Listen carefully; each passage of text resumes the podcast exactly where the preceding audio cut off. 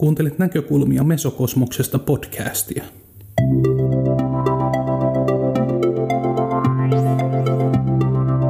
Esseemuotoisia kuunnelmia, haastatteluja ja reflektiivisiä puheenvuoroja toimittaa sinulle Marko Manninen. Episodien aiheina muun muassa ikiaikainen filosofia, uskonnolliset ja tieteelliset teemat nykyajan valossa sekä ajankohtaiset teknologiaan liittyvät kysymykset. Nyt on vuorossa episodi numero kaksi. Filosofia. Hölynpölyä vai puhdasta immanenttia?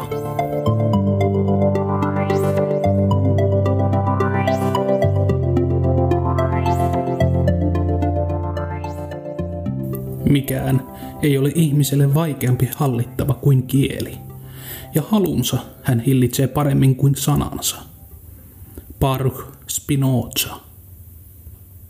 Miksi aloitan näkökulmia mesokosmoksesta podcast-sarjan pohtimalla, mitä tieto, käsitteet ja ajatukset tarkoittavat? Syy on yksinkertainen, koska perustavanlaatuisten kysymysten pohdinnan seuraukset ovat hyvin kiehtovia – Luovuuden salpa ikään kuin aukeaa, kun perustus horjuu ja kaos on pääsemäisillään valloilleen. Ensimmäinen kohdattava asia on helppo pakotie, jossa parilla lauseella määritellään, mistä esimerkiksi tiedossa on kysymys. Toinen on reflektio, eli tiedon peilaaminen, vaikka vain muutamaan tutun tai tuntemattoman ihmisen aiheesta esille nostamaan uuteen ajatukseen. Samaan aikaan nousevat esiin kysymykset – jotka räjäyttävät yksinkertaiset itsestäänselvyyksinä pidetyt määritelmät levälleen. Kolmas kohdattava asia on tyhjyys.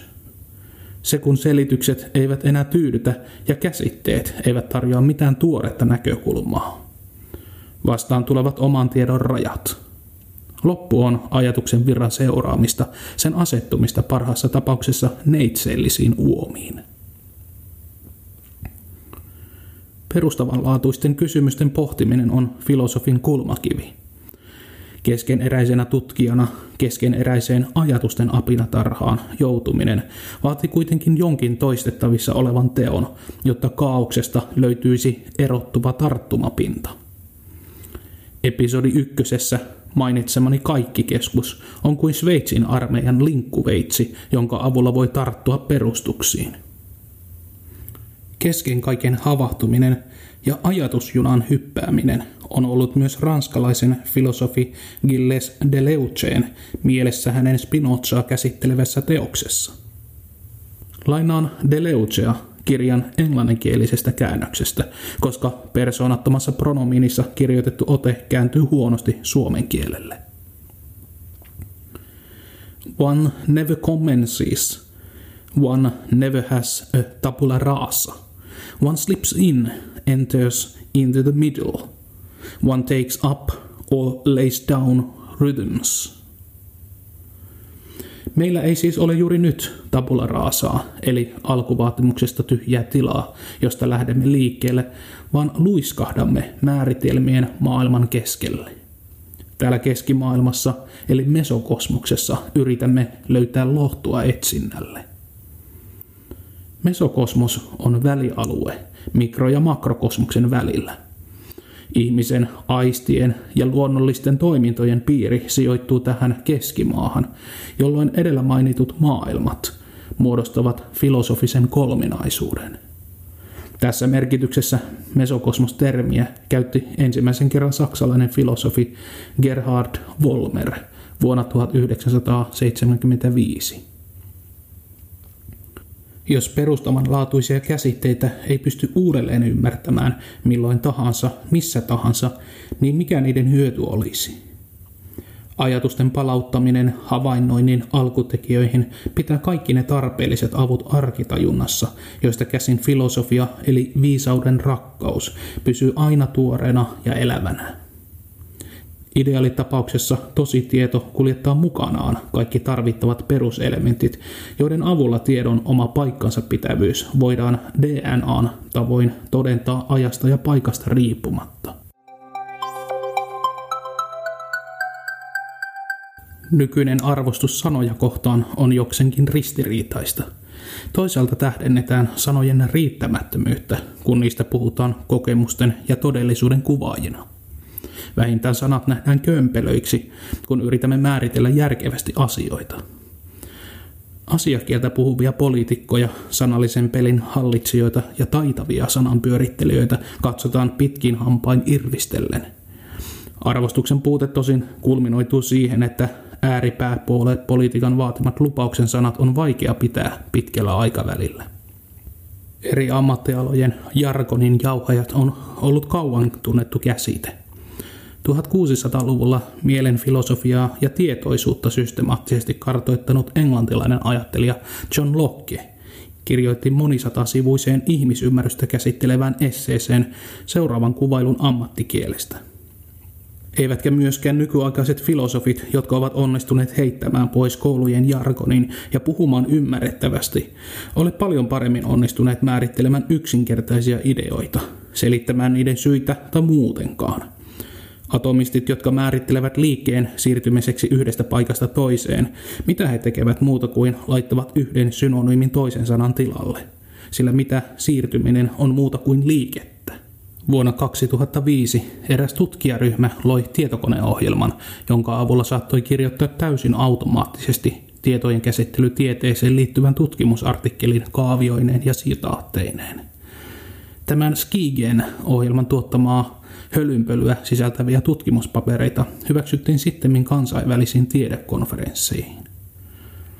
Myös pienemmän mittakaavan puppulausegeneraattorit tuottavat koukeroisia korulauseita täysin ohjelmallisesti, esimerkiksi seuraavanlaisia. Universaalista näkökulmasta katsoen yksinkertainenkin muutos avaa itse kullekin tiedon ja ymmärryksen portin kohti vastuunalaista kontradiktiota. Edellä olevaa kieliopillisesti sujuvaa lausetta voi makustella ja miettiä, mikä siitä tekee puppua. Kuka voi esittää lauseessa mainitun universaalin näkökulman, mikä on yksinkertainen muutos, perhosefektikö. Puppulauseen itse kullekin ilmaisu on myös turhan yleistävä. Portin aukeaminen kohti jotain on kömpelehkö metafora. Avaa portin jonnekin olisi parempi. Vastuunalainen kontradiktio eli ristiriita on sanapari, joka ei sovellu kovin hyvin yhteen – sen lisäksi, että vieraskielisillä sanoilla voi hämätä vastaanottajaa, vieraskielisten lainasanojen toistuva käyttö voi johtaa myös tarpeettomaan tautologiaan. Silloin aiheesta ei kerrota lisää tietoa, vaikka sanojen määrä lisääntyy.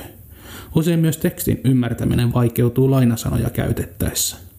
Lainasanojen käyttöä voi silti perustella synonyymisten ilmaisujen näyttäjinä – sanojen juurien esiin tuojana tai muistilappuna, joka kiinnittää huomioon johonkin tärkeäksi katsottuun käsitteeseen. Laajemman asiayhteyden uupuminen, liian yleistävät ilmaisut, huonosti yhteensopivat sanat ja saman asian toistuva ilmaiseminen mahdollisesti eri kielillä tekevät puppugeneraattorin luomasta lauseesta hölynpölyä. Muutamilla muutoksilla se toisaalta sopisi hyvin vaikkapa minun tietoa käsittelevään esseeseen – Esimerkiksi näin.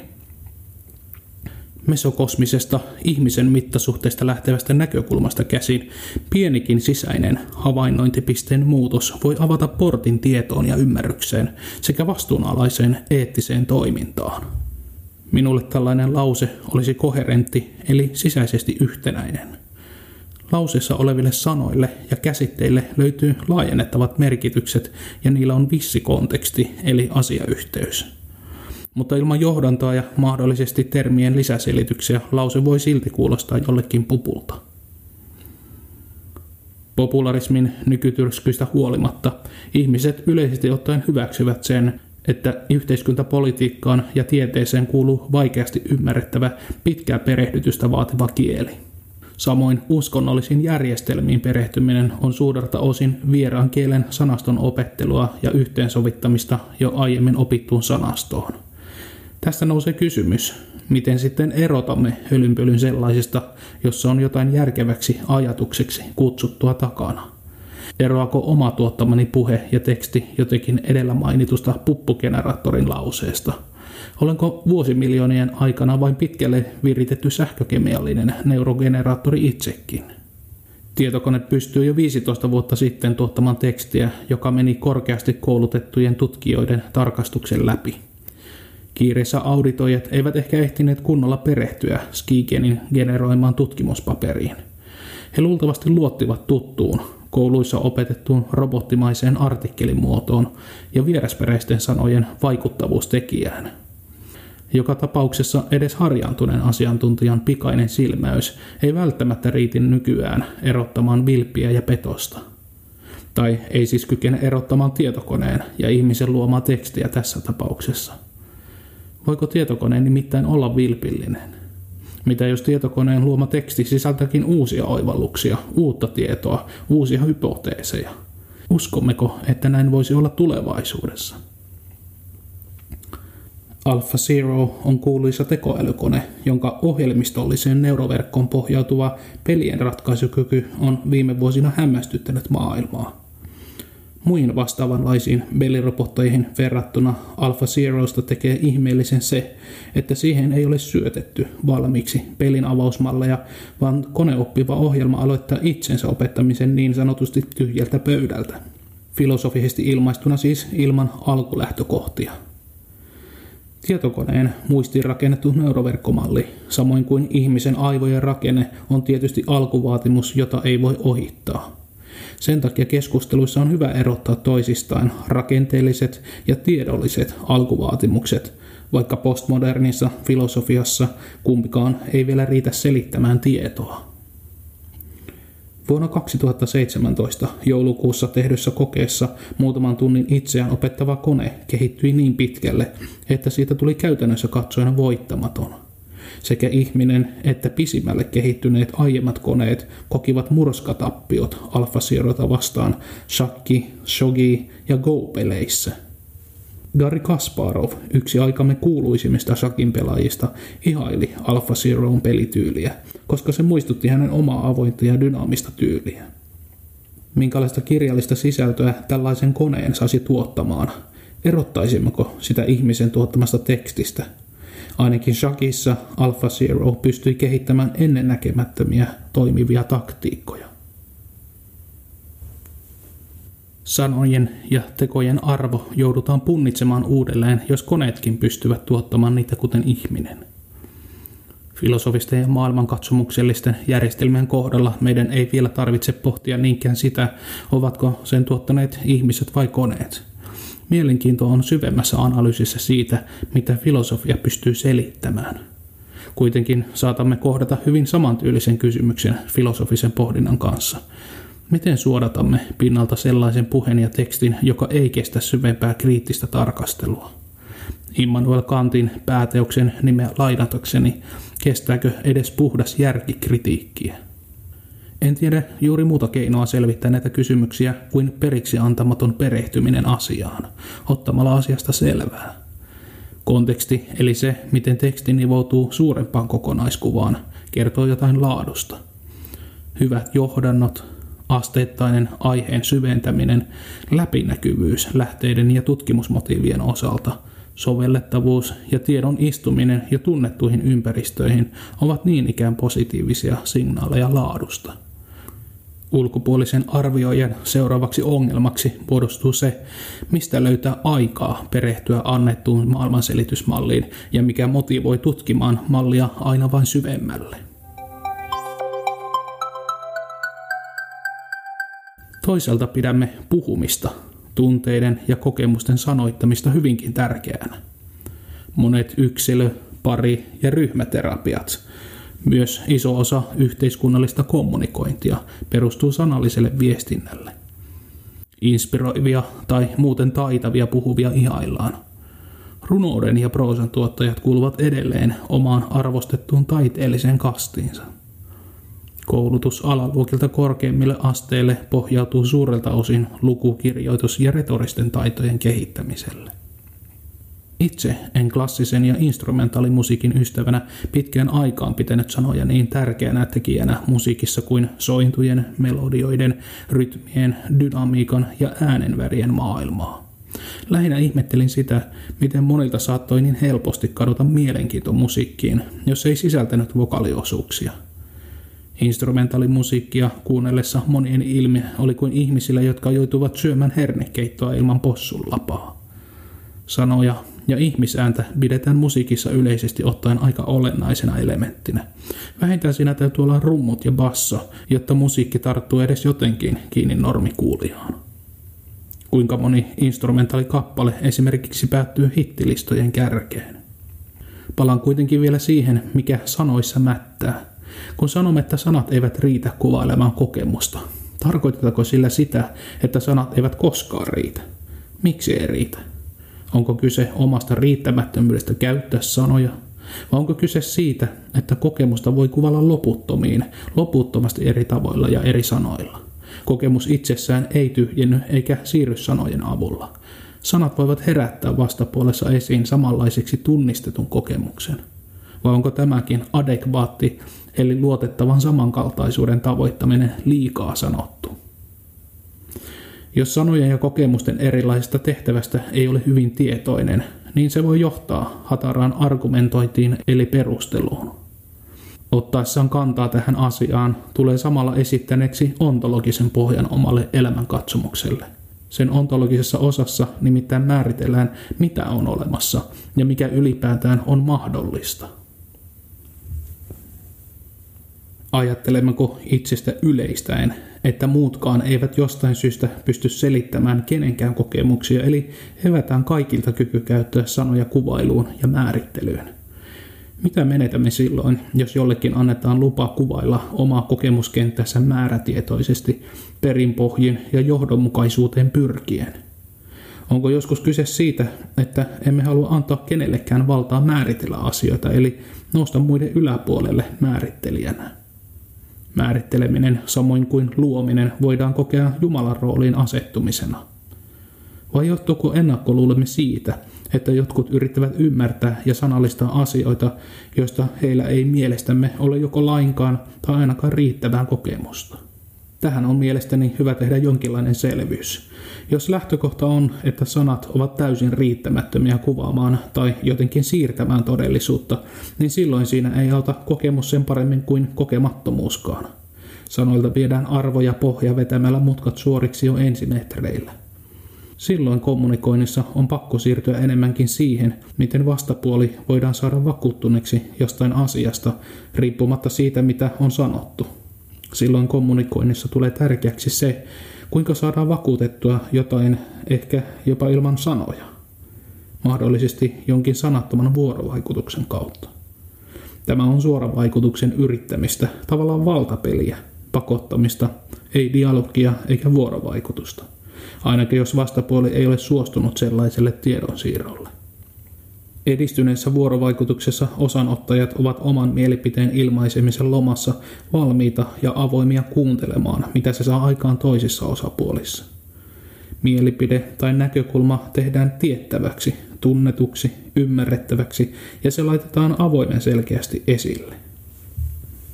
Sitä ei tyrkytetä eikä pyritä näkymättömin hypnoottisin keinoin saamaan tunnustetuksi ja hyväksytyksi.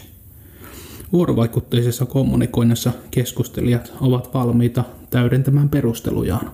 Jotta tällainen keskusteluyhteys voisi muodostua, vaatii se monella tavalla hyvin pohjustetun ympäristön ja rakentavan alkuasetelman.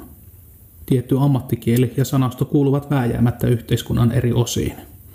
Nuorisollakin voi olla oma kieli ja sanasto, josta vanhemmat eivät ole ollenkaan tietoisia – Tällaiset kielipesäkkeet voivat kasvaa ja kehittyä omassa paikallisessa ympäristössä pitkälle. Samoin kielipesäkkeet voivat kadota sen jälkeen, kun sanasta on täyttänyt oman tehtävänsä. Filosofin kielipesäke ja toiminta-alue liittyy yhdeltä osin vahvan ja tarkkaan harkitun käsitteistön luomiseen. Tämä toimintatapa on meille tuttua jo antiikin ajan ajattelijoilta, kuten filosofi Platonilta ja matemaatikko Eukledeisilta.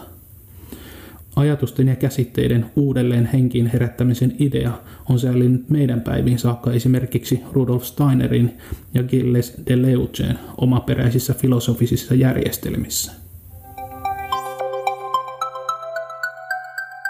Tässä kohdassa filosofilla on kaksi tietä valittavana. Filosofian tutkija voi ottaa roolin perehtyä historiaan, filosofeihin ja maailmankatsomuksiin – Tutkija voi yrittää ymmärtää erilaisia käsitteitä eri aikoina eri kulttuureissa. Tutkijafilosofi pyrkii pysymään mahdollisimman objektiivisena ja ottamaan kantaa siihen, mikä on oikea tulkinta.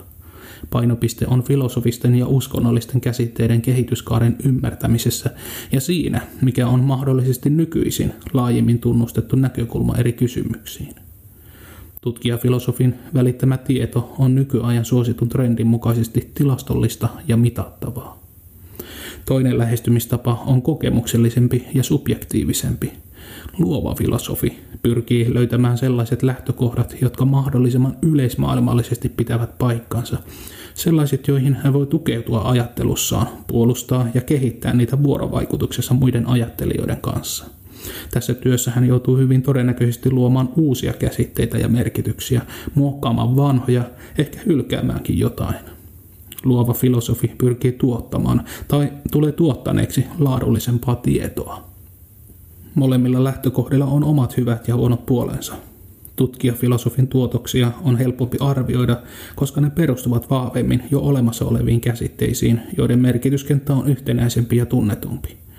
Luova filosofi pakottaa lukijansa ja kuulijansa syvälle omaan uuteen rakentamaansa viitekehykseen, joka voi sisältää paljonkin uusia käsitteitä ja jossa sanojen merkitykset voivat vaihdella yleisesti tunnetuista merkityksistä.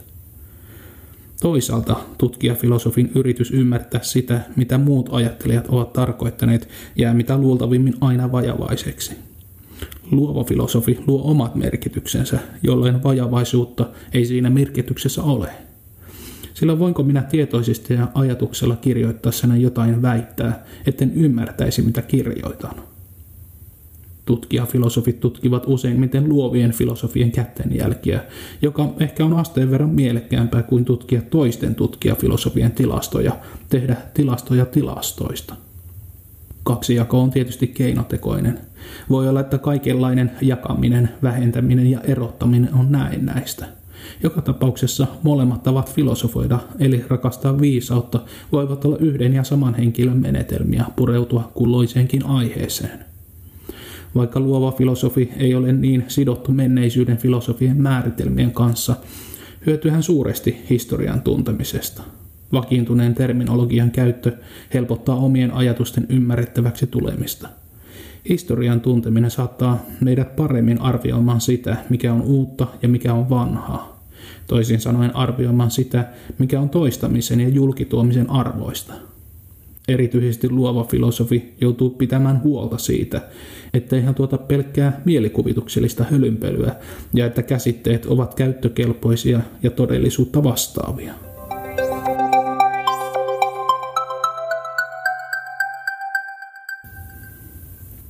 Filosofia voi olla enemmän käsitteiden luontia kuin ulkoisten lakien ja tiedon löytämistä, jos sitä verrataan muihin tieteisiin.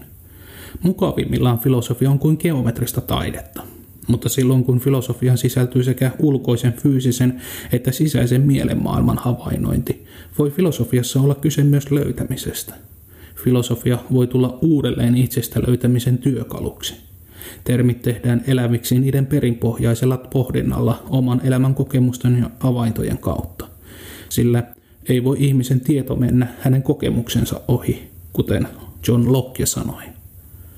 Myös käsitteistä ja ideoista voi tulla havainnoinnin kohteita, samalla tavalla kuin ajatuksista tulee havainnoinnin kohteita. Emme tiedä, mitä olemme ajatelleet vasta kun olemme alkaneet ensin ajattelemaan. Vasta sen jälkeen muistia apuna käyttäen näemme, mitä olemme luoneet.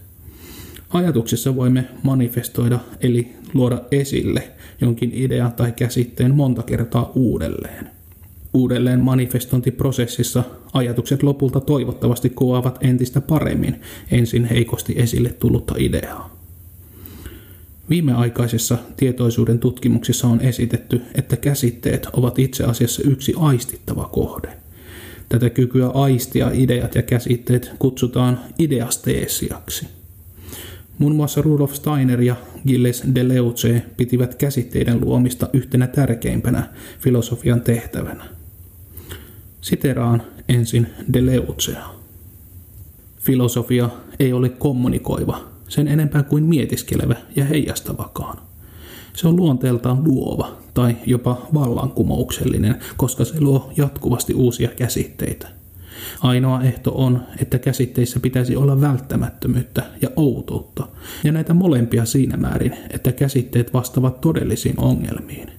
Käsitteet estävät ajatuksia olemasta pelkkä mielipide, näkökanta, näkemysten vaihtoa, tyhjää puhetta. Jokainen käsite on vääjäämättä paradoksi. Deleuceen menetelmä on tehdä tutusta outoa, erottua massasta. Deleuze ja hänen kollega Michel Foucault elivät käsitteidensä kanssa kaauksen reunamilla raivaten taiteen ja tieteen rajamaastoa. Myös Steiner liikkui yhtä tuntemattomilla vesillä tiedon käsitteiden, ajatusten ja niiden mahdollisuuksien kanssa. Totuus- ja tietokirjan johdannossa Steiner kirjoitti, Tiedon kohde ei ole toistaa käsitteellisessä muodossa sitä, mikä on jo olemassa, vaan pikemminkin luoda täysin uusi alue, joka yhdistettynä aisteillemme annettavaan maailmaan muodostaa kokonaisuuden todellisuudesta. Sillä on tässä uuden alueen luomisessa vaara käyttää mielikuvitusta niin, että se ei vastaakaan muita koskevaa todellisuutta, vaan on ainoastaan henkilön omaa sisäistä todellisuutta.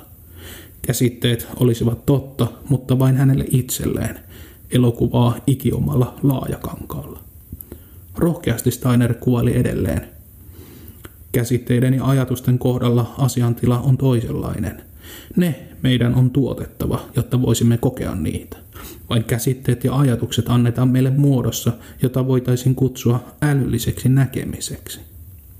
Steiner vei käsitteellistämisen mahdollisuuksia vielä kaukaisempiin sfääreihin esittäen, että käsitteet ja ideat yhdistettynä havainnoinnin ja tietoisuuden kanssa voivat toimia ikään kuin aistillisena kulkuneuvoina, jonkinlaisena kehoina, joiden avulla voidaan tutkia henkisiä todellisuuksia, jopa historian menneitä tapahtumia.